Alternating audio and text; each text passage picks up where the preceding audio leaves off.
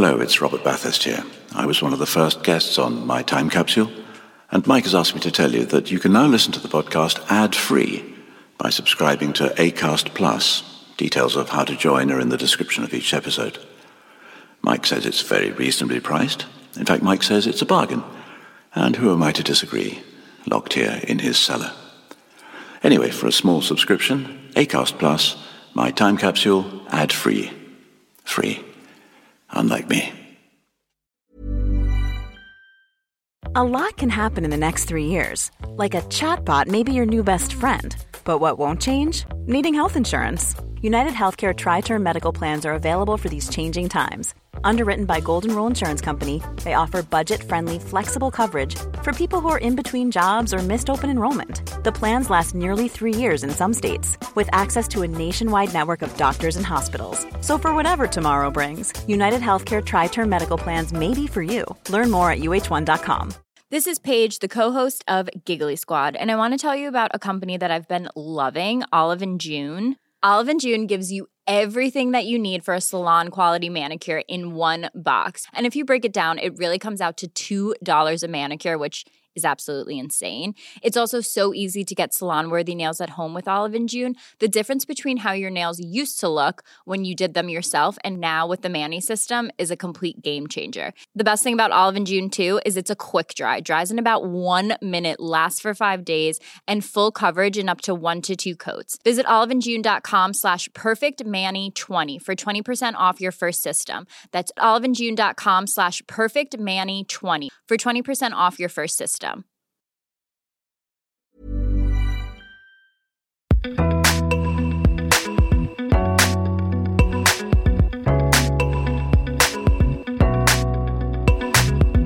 Hello, once again, and welcome to My Time Capsule. My name's Mike Fenton Stevens, and in this podcast, I talk to various people about the five things from their life that they would like to put into a time capsule. Four things that they cherish and would like to preserve, and one that they would like to be rid of and never have to think about again. My guest this week is the Reverend Richard Coles. Richard is the regular host of BBC Radio 4's Saturday Live and has often been a guest on panel shows such as QI, uh, Have I Got News for You, and Would I Lie to You? He's also a writer and journalist, but he first found fame as a member of the 80s bands Bronski Beat and the Communards, enjoying a number one hit with the song Don't Leave Me This Way with the singer Jimmy Somerville. He was ordained as a priest in 2005. Richard was the inspiration for the character Adam Smallbone, played by Tom Hollander in the BBC Two sitcom Rev. And he also inspired the character Tom in the Bridget Jones novels and films. Coincidentally, he inspired me to give up dancing after I saw his appearance in the 2017 season of Strictly Come Dancing. In fact, I'd say he's an inspiration all round. We recorded this episode around Easter 2020, right in the middle of lockdown, so the quality of this recording is not great. However, that is hopefully outweighed by the quality of the guest. Anyway, let's find out what five things the Reverend Richard Coles would like to put into his time capsule. Hope you enjoy it.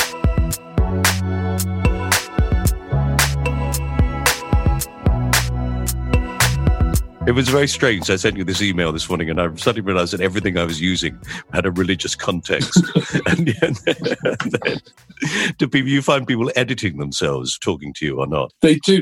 One thing you are. Um, I live on a hill, and uh, I walk down it to get to church from the vicarage, and it's rather a rat run, and people speed down it. But if I'm in my dog collar, they slow down. I am a walking traffic calming measure. And then people say the thing people say it kind of doesn't irk me exactly, but it's sort of, I wish they wouldn't. They say, I'm an atheist, sorry. And I think, I don't mind if you're an atheist. I don't care. no, it's me that should be sorry. Exactly. yeah. All right. Well, fantastic. Well, let's have a go, just so I don't take up your entire day. Okay. Let's start with your first item. Well, the first item that I would be very keen to keep um, whatever catastrophe should befall, would be my accordion. Why? Everyone says that. Um, well, because I've secretly always loved the accordion. I know it is not to everyone's taste, but I like it because um, I associate it with kinds of music like French cafe music, that sort of thing. Also because it's the poor man's orchestra, so everyone can have a go. But also because um, I don't think it's an it's rather a Cinderella instrument. It's the kind of instrument that people rather looked on. There's a famous cartoon, I think it was in the New Yorker, of the devil greeting people at the gates of hell by handing them an accordion. Um, but I love it. And then I had a parishioner of mine die, and he left me his accordion. So I thought, at last, my chance has come. So I've started on the accordion. I've now got a wonderful accordion teacher called Yanis, who's uh, from Latvia. And uh, we have Zoom accordion lessons, but I've only had four. And how are you doing? Exceptionally well. He calls me his star pupil, but I think he probably says that to all his students. um, my amazing grace is indeed amazing and graceful. My Banks and Braes of Bonnie Doon, he, he felt that it was a bit punk. Um, my love theme from The Godfather, he said, was one of the most sinister sounds he'd ever heard. Um, but has just moved me on to some of the cornerstones of the Latvian folk tradition, which I'm working my way through. It's a difficult instrument to play, though, isn't it? Well, yeah, I mean, it's because it's three things. So you've got the keyboard. I've, I've got a keyboard one. So I've got a keyboard, which my right hand um, is interested in, and that's okay. I know my way around the keyboard. But on the left hand, I've got buttons which play bass notes and chords, and that's a new thing. But the thing that's really different is, of course, bellows. You have to provide through your own effort the necessary air to vibrate the reeds. And the thing is, you can nip your moob in a bellow if you're not careful. So there are all sorts of um, uh, procedures that one has to undergo to ensure an even flow of air Mm. and not getting a nipple caught uh, in a polka. You don't want that. Is it that, that sort of uh, figure of eight movement? Is that what they Well, a master would do it like that. Mine is um, not quite that elegant yet. But I've only had four lessons, Mike. So you know. No, all right. No, well, I'll give you that. Yeah, yeah. I I once bought in an auction um, six accordions. You didn't. I did What a find! How much did you pay for them? fifty quid. Get out of here! What sort of accordions were they? Beautiful, all inlaid with mother of pearl. Extraordinary things. I can't play for toffee, but um, they were such beautiful things, and I thought they were clearly a bargain. I couldn't resist bidding. And you bought them. I bought them all. I've, I still have one upstairs. The others I've given away. You gave away accordions. Yeah. Hey, Mister Accordion Man, give an accordion to me is your theme tune. That's me. How yeah. annoying that I didn't know about this and somebody No. had to die that I should get an accordion. Don't feel bad, Mike. No, I don't. Oh, if I'd only known, I would have been round straight away. Uh, it's a beautiful thing, actually. It's, it still works terribly well. The problem with is that people don't want to buy these things because uh, they sort of say, "Well, does everything work?" And you say, "Yeah," and then, then they say, "You sure?" Because as they get a bit older, they need maintenance. They do. But actually, all of these, I think, had been um, just kept very well. One of them was an enormous thing with an incredible number of buttons on the side. Yeah, that would be 120 bass buttons on that one. Do you know what? Everyone says that when they buy six accordions at an auction for 50 quid. They always say, oh, they're absolutely, they're in perfect order. you don't actually know, do you, Mike? They're probably all fly blown and mossy. My grandchildren all made a marvelous noise on them. They would pull them about all over the place and press buttons. So, you know, Yes. The indulgence of a grandfather speaking there, perhaps. maybe, maybe you're right. oh, well. What make is your accordion, by the way? Um, my accordion is a soprani, and it's an Italian. There's this wonderful little town in uh, Le Marche. It's called Ponte something or another. I can't remember, but it is the Cremona of the accordion world, and there are about 40 accordion manufacturers. All the great ones are all based in this little town, Gustozzi, Soprani, and Scarlatti, and they are all family businesses. There used to be hundreds of them. They're down to about 40 now, I think. But it is accordion mecca. Mm. And so, if you're into accordions, you will often find your feet take you on a pilgrimage to this little town. It's near Loreto, where the flying house in which Jesus' mother died uh, ended up after its flight from Loretto to escape the horde. You do know about that? Yeah, obviously. No, I haven't the faintest idea. well, a lot. It's a very busy little part of Italy. So not only do you have flying houses that angels carry from Ephesus in present-day Turkey, um, I think they stopped off in Croatia for a sort of rest, but then they carried on and they dropped it down in Loreto. Well, if you just go in a bit further from Loreto, you will find this lovely little town full of accordion makers. It lives, it breathes, it exists for accordions. So Le Marche, up until now, I've, that's been famous with me as a place where you go if you want to see earthquakes. Very good for earthquakes. Yeah. It was Lamatrice, wasn't it, where I think they had the worst of it the last time, Mm. um, which is a lovely town. And um, that's very, very sad. But the accordion, perhaps its plangent reeds could give voice to the anguish that those of that region might feel at the unsteady um, groundings for their existence. Perhaps they could. There is something haunting about the accordion. There is something about, and very beautiful about, I think it's like the blues, isn't it? It gives voice to a kind of depth and intensity of emotion that people who don't normally have access to high art um, use. And that's the one reason why I like it so much. It's, it's for every person. It's strange that something so complicated should be a, a peasant instrument, really. Yeah, I mean, see, it just does everything, though. So, you know, effectively, it is an orchestra. It's the poor man's orchestra. And I think you had one person in the village who could play the accordion. Well, then you could have a do every night, and everyone loves a do. Do you remember do's? Oh, I love do's. I love do's. Do you know what I thought the other night? I thought, I think I would give half my kingdom to go for a chicken dansak at the nursery. Just half. All right, my whole kingdom. I'd have Yeah. a poppadom as well. No, I agree. I think at the moment we all would. Do you know, have you been to Assisi? I'm sure you must have been. I have, yes. Yes. Now, you can correct me if I'm wrong, but is it true that the tomb of St. Francis of Assisi, which is below the Great Basilica there, Yeah. was revealed by an earthquake? Well, one hesitates to rain on the parade, Hmm. but there are all sorts of elements in hagiography where perhaps what actually happened has been rather taken up with what people would have liked to have happened, and the story acquires a certain luster and gloss as a result. So I, it's very interesting. Like when you go to the Holy Land and you step in the footsteps of Jesus. Well, you know, there's percentage chances of that being the case. There are bits where you know you absolutely do. The steps up to the temple are the same as were in first century, so you know you're following there. But people, you know, they like those stories. Those stories are meaningful. Mm. They settle, and uh, and people kind of, you know, think, okay, I'll have some of that. Yes. It's extraordinary, isn't it, how for some people, the wonder of those places has no effect whatsoever. I once followed a bunch of English school children into the tomb of uh, St. Francis of Assisi. So you walk down the steps. There were people prostrate on the floor. They'd walked up the hill on their knees. And this bunch of schoolchildren pushed their way through this devout crowd. And then they fell silent. And I thought, finally, finally they get it. And then one voice, this young lad, said, I ain't got a fucking signal. And yet, Mike, in a very real sense, ain't we all got no fucking signal? That's very good. I remember once being with a party of pilgrims in Hebron, which is in an occupied and very hostile part um, of Palestine, where relations are extremely tense between Palestinians and Israelis. And uh, it all kicked off. We were in the market there, and there was this incredible exchange of um, stones and gunfire and oaths and insults and everything. And I was, I was supposed to be responsible for this pilgrim. And I was trying to make sure people got to safety. And all of a sudden, one of my ladies stopped and went, Ooh, cauliflowers. well, we need to come back to these normal things, I think, in moments of, of terror.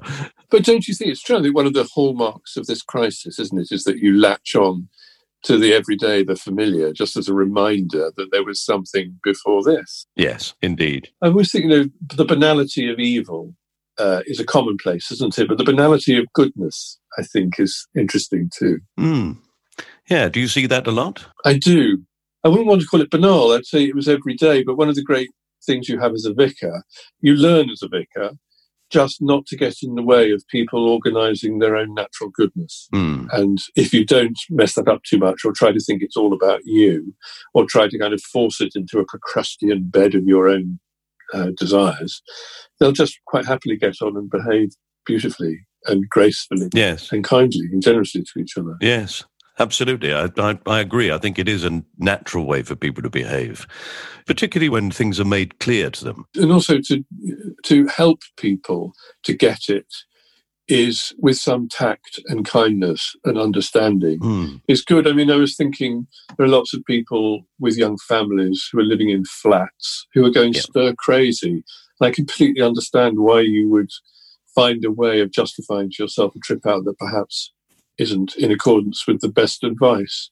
Mm. And then I just think it's, it's, it's patient. I think if people understand, it, people realize, if people see the risks that exposes people doing heroic things in hospitals and care homes and, you know, behind closed doors, then I think they do get it. But I think we must help each other to get it. Uh, without being aggressive about it. Apart from those arseholes down by the river yesterday, they can go fuck themselves. well, I agree on that as well. I think always in these issues, you have to try to imagine what it's like to be that person. And if you are in a tower block on the 29th floor and the lift isn't working and you haven't got any money and you don't know if you're ever going to work again and your kids are going crazy and maybe they have special needs that are not being met, you know, cut them some slack. Yes. And be aware of your own privilege as well, I think. Exactly. I got into a bit of a bate the other day because I couldn't find the right kind of fresh tarragon. And after 35 seconds of kind of crossly bewailing my terrible fate to the world, I thought this is perhaps not high on the agenda of everything that might irk people at the moment.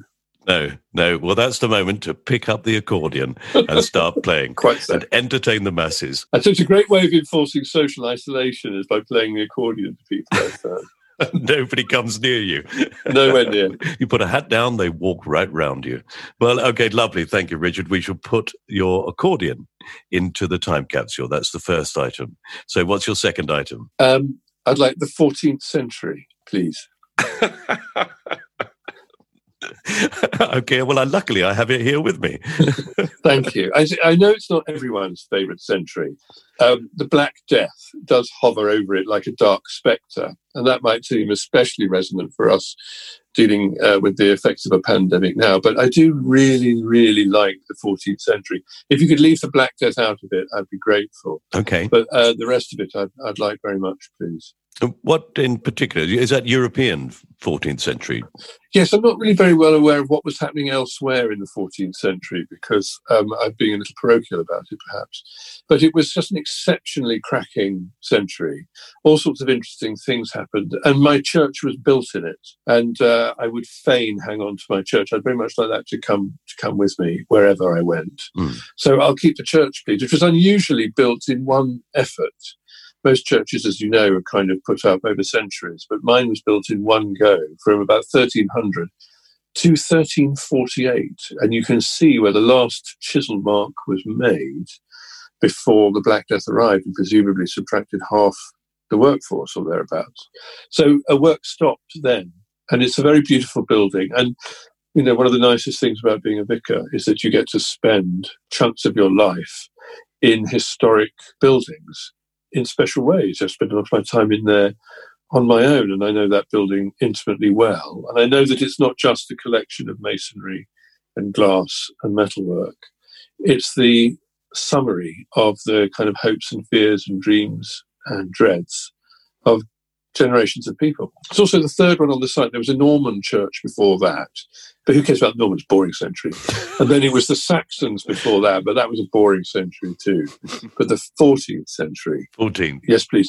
Yeah, Plantagenets, Ah, you know, and they're sort of great, aren't they? And the Edwards all going, Edward the First, Longshanks, and then you've got Edward the Second, the big gay king, and then Edward the Third, the Black Prince. There's so much going on. mm. Yes, it's a cracking century. yeah, uh, quite a bit of war. Yes, exactly. If you were handy with a sword or a mace or a longbow, um, you were quids in. You do very, very nicely, I think. I think there are two periods in English culture and history which I would have enjoyed very much. One of them was the 14th century. If you subtract death by being hacked to pieces on a battlefield, I wouldn't be very good at that.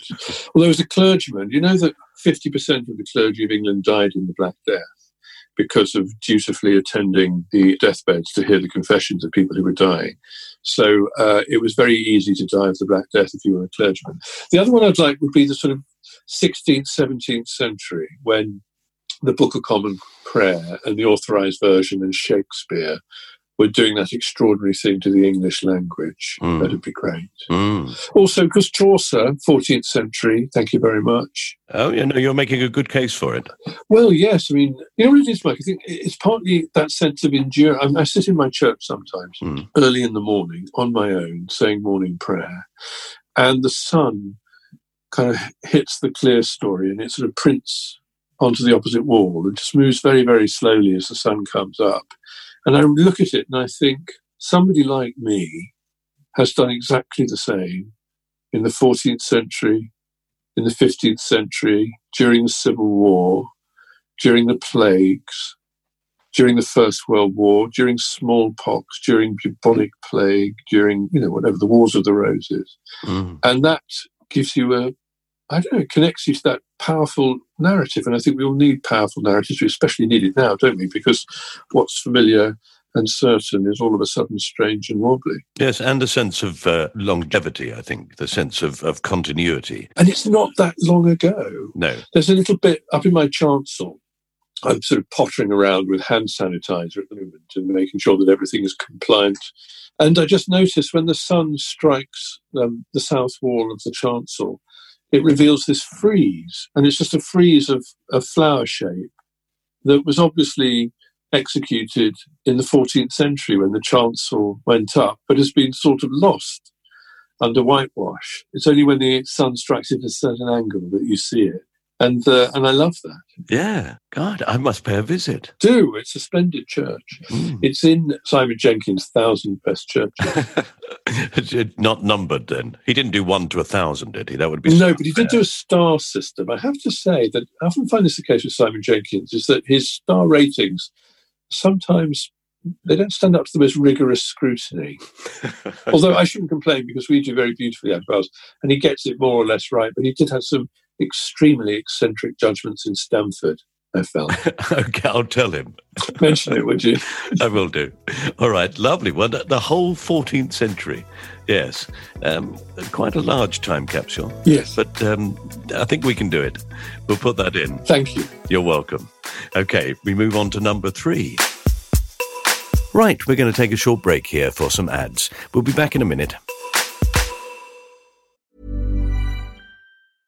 Cool fact a crocodile can't stick out its tongue. Also, you can get health insurance for a month or just under a year in some states. United Healthcare short term insurance plans, underwritten by Golden Rule Insurance Company, offer flexible, budget friendly coverage for you. Learn more at uh1.com. You should celebrate yourself every day, but some days you should celebrate with jewelry. Whether you want to commemorate an unforgettable moment or just bring some added sparkle to your collection, Blue Nile can offer you expert guidance and a wide assortment of jewelry of the highest quality at the best price. Go to BlueNile.com today and experience the ease and convenience of shopping Blue Nile, the original online jeweler since 1999. That's BlueNile.com. BlueNile.com. Wow! Nice! Yeah! What you're hearing are the sounds of people everywhere putting on Bombas socks, underwear, and t-shirts made from absurdly soft materials that feel like plush clouds. Yeah, that plush. And the best part? For every item you purchase, Bombas donates another to someone facing homelessness. Bombas. Big comfort for everyone. Go to bombas.com slash ACAST and use code ACAST for 20% off your first purchase. That's bombas.com slash ACAST. Code ACAST. Welcome back. Okay, let's find out what the third thing is that Richard Coles would like to put into his time capsule. Um, number three, I would like my icon of the Virgin um, Hodegetria, if you'd be so kind. Do you want to see it? Yes, please. Hang on, I've only I've got jeans on underneath my shirt. Uh, it's all right. But nobody's going to see it. It's an audio version. That's just as well. Yes. So this is. Look at that. Can you see that all right? Oh, I can, yes. Well, she, she's one of my favorite things. She is an icon. She's Karelian. And she was made in the 18th century, end of the 18th century. It's not classy or anything. It's a very sort of popular, um, unpolished icon. But um, so she hung, hung in a church in Karelia, sort of near the Finnish border with Russia, until uh, the 1940s in the Second World War, when the church was burned down and the icons were rescued. But they fell into the hands of Soviet officials and they went to Moscow. And this one was used to pay a spy so they, the, the Soviets, in cahoots with the East German, in the GDR days, the GDR, the East German secret police, used to run spies because obviously tyrannical power needs to keep an eye on the Oppo. But this spy, who was a man of high culture, was able to keep an eye on the intelligentsia, didn't want to get paid or couldn't be paid in money. So they paid him in looted and rescued and salvaged icons instead. And so it ended up in the private collection of this spy in East Berlin. History took another turn. The Berlin Wall fell. He died, and the icons were bought by a dealer. And I managed to get this one. And I wanted an icon that had been not just for me to look at, but an icon that looked back at me, which is what icons do, of course. They're more sort of windows rather than paintings, but an icon that kind of spoke about its kind of humble origins in forests in you know, kind of north of the European continental landmass, hmm. but then went through Tsarism and revolution and war and disruption and espionage and the Cold War and sale and barter and all that kind of stuff and ended up on a vicarage wall in Northamptonshire. Something I really love about that. Yes. It is quite extraordinary when you see those things because uh, you realize that actually there have been many times where they could easily have been abandoned and uh, people have chosen them as the thing to preserve. Yes. I mean, I'm sure that icon would have been in a situation at some point where people had to flee or run or pack and get out. Yes. And uh, they chose to take it with them. Exactly. It's a bit like um, you know, people who live in places which are strategically important to major powers often become good at making what's important portable. I mean, the Jewish diaspora preeminently at that, but it's also true, I think, of places like Karelia, where you know armies march left and right in every sense, and so you grab what's important to you and you take it with you. And icons are portable and important. I love them, and also there is something extraordinary about Eastern Christianity and in its iconographic tradition that I just find completely um, compelling. And it is this idea that it's not a surface, it's a transparency. Mm. And the icon, you look at it, but you also look through it and discover that it's looking back at, back at you. Mm. It's very powerful. Mm. It is a beautiful thing. Uh, it's very simple, though, isn't it? I mean, simple in the sense that it's it's not like one of those great Russian icons where every inch of it is is gold plated, as it were. Yes, this, this is not Andrei Rublev. This is not the kind of thing that was made in one of the great uh, centers for icon writing. This would be your Tesco Essentials icon, if you see what I mean, um, a sort of bog standard version. But that's not important about it. It's beautiful because it's dense with the prayers of people mm. and with the sort of it's the same with the church building. It's the same with you know that, that it's not just material. You know they are places where prayers have been valid to paraphrase T. S. Eliot and there's something about that that gives them and you see it all the time in the church. I see people coming all the time who would not describe themselves or conceive of themselves as religious to any extent at all but they know that there is something about that building which is unique and distinctive and you can take stuff there that you wouldn't take anywhere else. Mm. Long may it last. Yes, well, I, I, remember as a young man sort of denigrating my mother's love of icons. She was a Catholic. Right. So our house was full of them. And some of them were certainly what you would call gaudy. Yes. And as a young man, I remember thinking, how ridiculous. She's got no taste at all, my mother. And then, you know, when she died and I had to clear these things out, these were the things that I most wanted to keep. Interesting. And I still have a thing that she had by her bed, which if I describe it to you, you'll realize just how gaudy it is. It is a glass painting of Jesus on a wooden panel and behind it is a light bulb. And the light bulb is directly, of course, behind the Sacred Heart. Yeah. Uh, so that at night she would turn this light on, and there would be a light emanating from the Sacred Heart of Jesus. And that meant she slept soundly. Yes. And to not see that as a young man, I'm very disappointed in myself that I didn't realize the worth of it. But it's interesting, is that we often, uh, because we um, pride ourselves on our impeccable taste, miss what's important to people, don't we? Mm. And of course, all those things are very subjective. Anyway, one of my favourite stories about that, my friend um, Paddy and Frank, they have, uh, she's dead now, but their mother was very old, lived in Dublin, was very devout Catholic. And she lived on her own in quite a big house, and they were worried that she wouldn't you know, be able to manage. So they got her a call button, the other thing she put around your neck, and she just refused to use it. And in the end, Frank got a bit cross and went round there and said, Where is the call button? And she found that she, she put it round the neck of her statue of the Virgin Mary on the stairs. And Frank said, Why have you put it there? And she said, The Holy Mother's been looking after me this 90 years. It would be a slap in her face to put that thing round my own neck. oh, bless her.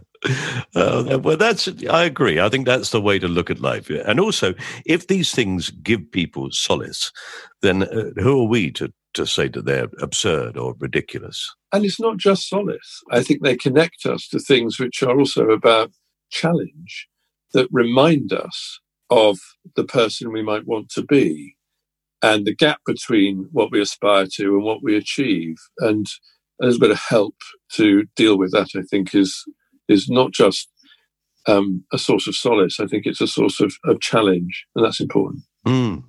I mean, I am the last person I thought would, when the the priest got in touch with me after my mother died and had said in a very pointed way, "We're thinking of having some new stained glass windows made." And I knew where that was leading. Yeah. He said it would be so lovely to remember your mother in the church that she spent so much time in. So I said, "How much for the stained glass windows?" And uh, my younger brother and I did commission one. Excellent. In the corner, it just says for Olive, Yeah. which is my mother's name. Lovely. I, yeah, well, yes, I suppose it is lovely. Actually, it's a lovely thing to have because she would have loved it, although she would have said, "Oh, what a fuss! Why are you making such a fuss?" People always say that, but actually, they actually really want the fuss. Nearly always, they really want the fuss. Yes. Uh, okay, right. Let's put that beautiful icon, uh, which people can go to our website to see a photograph of. There's a little advert. and uh, we'll put that inside the time capsule, Richard. Okay, so we've got two more items. Now, one of these is one that you want to reject, and one is one that you would like to keep. Yes. Which do you want first? Uh, that's absolutely up to you. You decide. Well, I know what I want to go. Right. Descants, is that in the carol sense of a descant? especially in the carol sense of descant, because they are the ones that I hate with an undiminished and unfading hatred. I hate them with a perfect hatred, as the psalmist put it. The Christmas descants. I've always, you know, people say that in the event of a nuclear war, that um, cockroaches and spider plants will survive, but also the descant to a little town of Bethlehem. I think that will be there. and if you're a vicar, and especially if you're a vicar in a place, my last parish was um, St Paul's Knightsbridge, where we did probably 30 carol services for all the big charities because it was central London. And when you have heard the descant to a little town of Bethlehem 30 times, um, all I wanted to do was just to sign up to Richard Dawkins and Christopher Hitchens and never ever admit of the transcendent reality and majesty of God ever, ever again. So I hate them. Um, I've sung them I was a chorister when I was a kid. And um, because I was uh, a boy treble, um, I got to sing them all uh, at an age where my ambitions were unbridled and my sense of self-importance um, less well disguised than it is now. So the descant obviously was my chance to shine. And all I remember was sort of just shrieking our way through those terrible descants. Hark the herald angels sing, Mm. once in royal David city, and worst of all, O little town of Bethlehem. And uh, and the thing is, you see, I wasn't the only one. And so now at carol services, no matter where you go, there will always be somebody or maybe two people in the congregation who remember the descant and will join in in some hideous, rasping, tuneless, uh, overexerted way. And it, I can't say it ruins Christmas for me, but it does turn plum pudding to ashes in my mouth and blow out all the candles on my Christmas tree. And also, it makes Pongo, my dog, howl He literally only has to hear a descant, not just a carol descant, but a descant any hymn at all, and he howls. And the only other thing which has that effect upon him um, are the emergency services sirens. so to me, they are like the emergency services sirens, descants. Whoever thought of that? and and I mean, if I were to be sort of snooty, not snooty about it, but if I were to make the case for it, one thing I like about Anglicanism is that it's a very kind of orderly and even liturgy. Everyone is welcome, as it were. And I think we come together at our best singing hymns in four part harmony, which is one of the great glory of Anglicanism. It's choral music, of course. And the point about that is that we stand in equal relation to each other doing our own thing, top line, bottom line, middle lines, whatever it might be. But it is through the surrender of our kind of um, personal in, uh, prestige in that to serve a common purpose that I think we probably best approximate what heaven might be like. And then they sing the bloody descant. And all of a sudden, I think if it is the devil's siren, it takes us back to a fallen world of self promotion and self regard. But do you not slightly feel for that middle aged woman at the back of the church who all year round uh, just sings the hymns, not, not too showily, just sings, just joins in as a devout Christian. And then come Christmas, her sense of joy at suddenly being able to let go. No. You don't? Not anymore. No, no, all right. Afraid not. I mean, it might, mea culpa, bad vicar, and uh, I would wish her I was thinking about we we're doing a bit of reordering at church at the moment, and we're having a soundproofed room put in in which infants may wail. So I might think anyone who wants to sing the descant, you can go and stand in there with the children, and then everyone's happy. Yeah. and you can make the similar noise to the children. Is that what you're saying? Well, yes, out of the mouths of babes and sucklings. But I just think I just think the descant is the is the work of the devil, and it should be ruthlessly trampled out. I do agree about choral music, though, that actually it is that wonderful leveler, and everybody has their their moment in it. So it is it is a very uh, democratic form of music, isn't it? I think so. Mm. You know, the funny thing is, I I've sung a lot of carols in my life, having been a boy chorister and now a vicar. As you get older, some become more. For example, like Away in a Manger, everyone's least favourite carol, the All Things Bright and Beautiful of Christmas. I find it almost unbearably moving now. Ah. And I think it's because I've been at this parish long enough to have seen the kids grow up. Mm. And so they bring their kids sometimes now. And I just find that overwhelmingly poignant. Yes. Which is interesting, isn't it? And it's the simplicity of it. it it's not, again, it's not, yes. you know, it's never going to win a prize, but it is powerful because so many people sing it. Yes. It is a beautiful, simple tune, isn't it? And also it rocks, which is, I mean, that doesn't mean it rocks and it rocks. I mean, it rocks as a manger would rock. Except, I don't mm. know, mangers wouldn't rock. They'd be rather sturdy, wouldn't they? Yes, I think so, yeah. You don't really want, if you're feeding your donkey, you don't really want the manger to move around too much. You want the, the manger to remain pretty, pretty static. Indeed. I've had many happy times singing church music, and uh, I have to say that I am one of those people who, given the opportunity, will sing it as loudly as I possibly can at any opportunity. Yes, but it's so interesting that because if you're working, I've um, I've worked in places of different socio-economic ranking, and I found that there are certain cohorts where you know you're going to get singing. If you're Yorkshire and it's chapel, they'll sing in the wobbly, high voice Yorkshire with also e- extravagant portamento as people swoop for a note. It's just that it's so Yorkshire Methodist that. And then if you're in posh churches, it's um, people who went to English public schools who had congregational practice on a Friday and sang in chapel every day. And they will sing with extraordinary commitment. The other one, interestingly, is prisoners. Prisoners like to sing. I think because chapel is one of the sort of rare moments of uh, well, how to say enjoyment, but a sort of moment of where you're out of the kind of humdrum awfulness of daily prison life. It's the same as the people who stop you in the street. It's often service personnel, prisoners, public school boys, because they know what, and Roman Catholics, because they know what clergy are about. Mm. They see the collar and they get it. It's it's a part of their life, always has been. Yes. Yeah. And a good part of their life, very often. Yes. It's someone who was uh, in whom you could confide and who was, I hope, kind and treated you with dignity. I hope so. Mm. Well, I'm sure you do. I, I have come across one or two that in my life that I'm glad not to see again. Yeah. But, uh, I mean, if I'm not, I would fail in that if someone sang a descant, um, or also if someone infringed too wildly on um, social isolation at the moment. I might not be the very model of the mild parish priest that I should be. no. But there you go. No, I don't blame you. All right. Well, just for you then, because I, I'm afraid I really do love descants. I know. but that's because I've got a loud, high voice and can often sing along with the sopranos in my in my ridiculous tenor.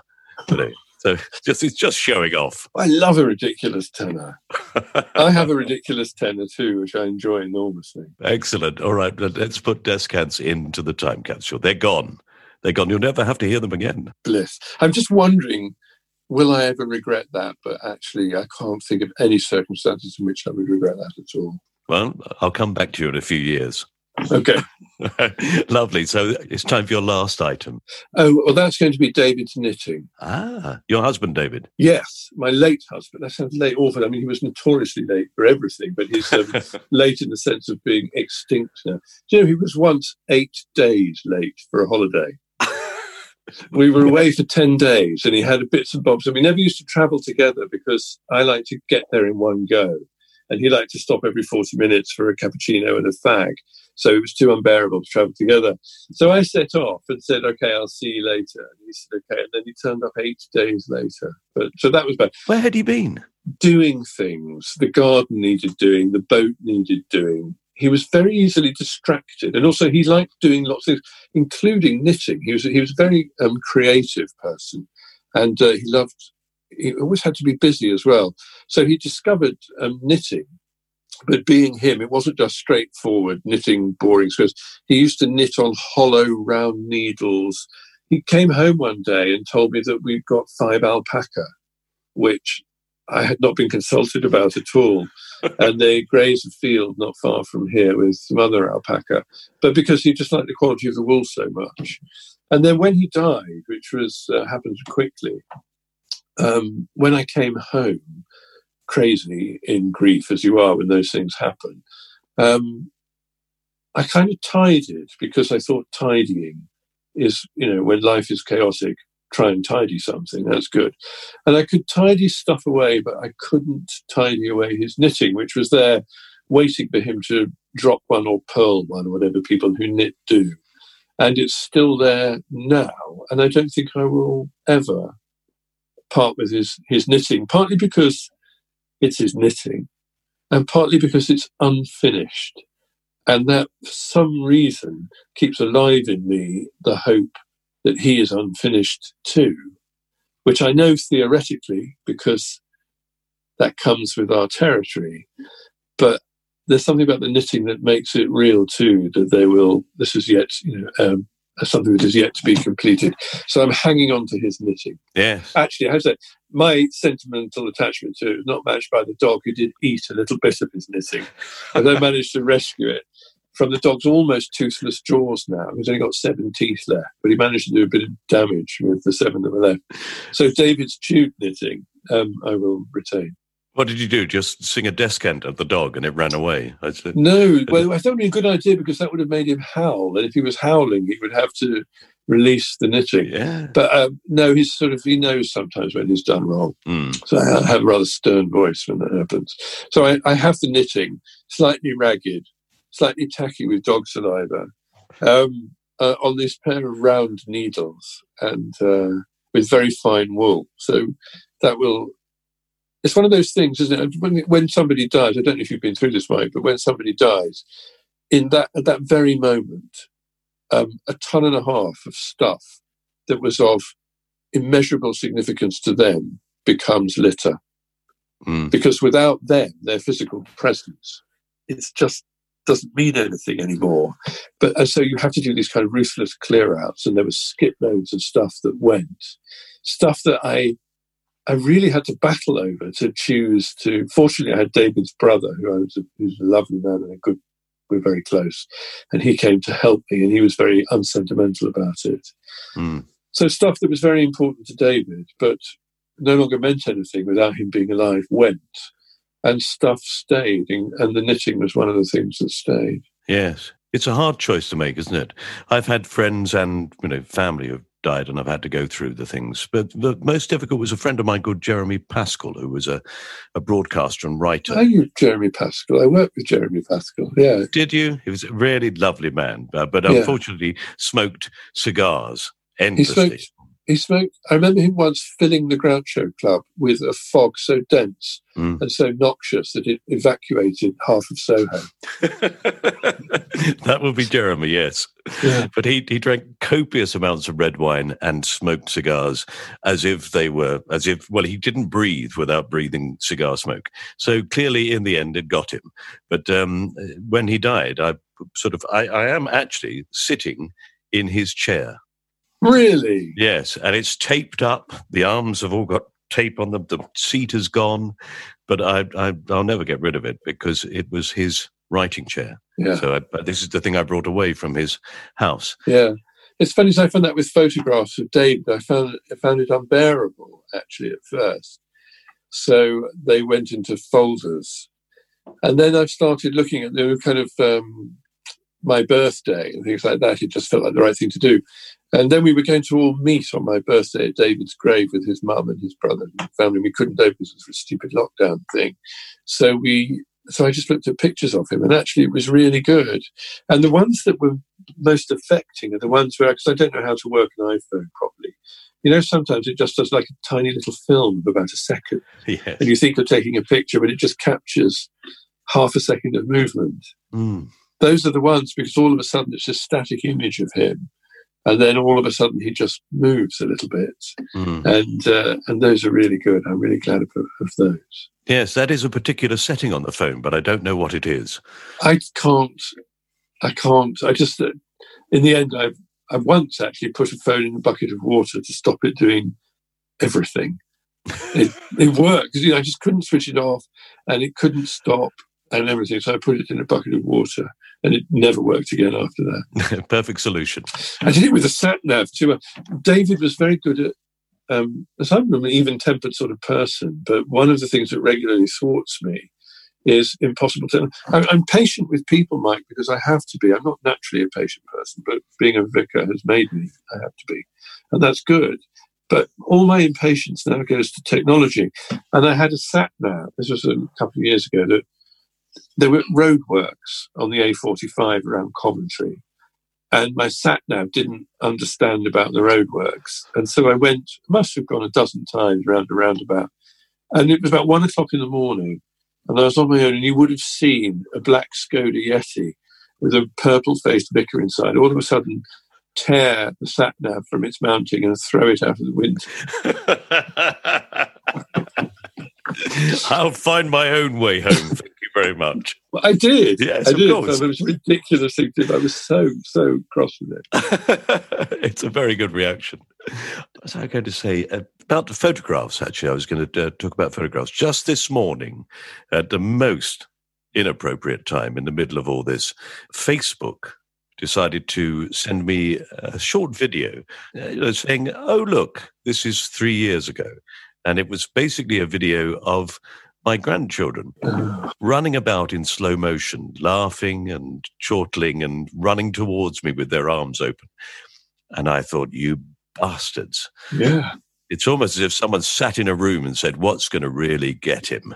Well, I get it all the since when your memories of four years ago, and so often it's, you know, I think isn't it Dante who says there is no um, kind of sadness worse than recalling in a sad time a happiness that's gone, and that's kind of true, isn't it? But actually, I would rather feel that sadness than feel nothing, and lots of people, I think, because loss is unbearable, settle for nothing, Hmm. and, and I'm glad that I don't feel nothing. I'd rather feel sad than nothing. I think. I completely agree with you. Uh, Well, it's been absolutely lovely to talk to you, Richard. You too, Mike. I'm going to put that knitting in there with everything else, and uh, and you know, hopefully one day, as you say, it will be finished. That'd be lovely. A lovely thought. But thank you so much for talking to me, and My pleasure. and uh, keep very well. Thanks, Mike. You've been listening to My Time Capsule with me, Mike Fenton Stevens, and my guest, the Reverend Richard Coles. Please subscribe to this podcast on ACAST or wherever you get your podcasts from. This program was produced and edited by John Fenton Stevens, and the music was by Pass the Peas Music. You can follow My Time Capsule on Twitter, Instagram, and Facebook at MyTCPod, or you can follow me on Twitter and Instagram at Fenton Stevens. My Time Capsule is a cast off production. Thanks for listening, and I hope to see you again next time. Well, I can't see you, obviously, but, you know, I hope you hear me again next. Oh, for goodness sake, I don't know why I bother.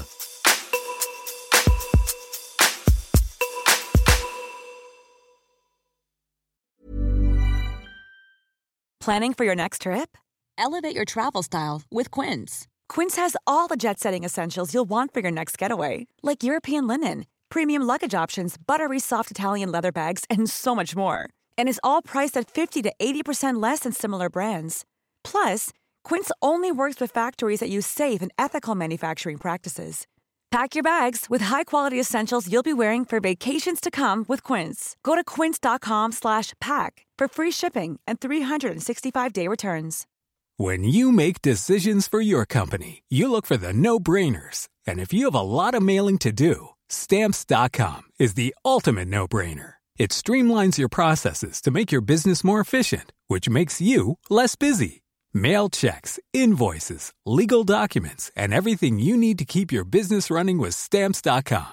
Seamlessly connect with every major marketplace and shopping cart. Schedule package pickups and see your cheapest and fastest shipping options from different carriers with rates up to 89% off USPS and UPS rates. And with the stamps.com mobile app, you can take care of mailing and shipping wherever you are. Make the same no-brainer decision as over 1 million other businesses with stamps.com. Sign up with code program for a 4-week trial plus free postage and a free digital scale. No long-term commitments or contracts.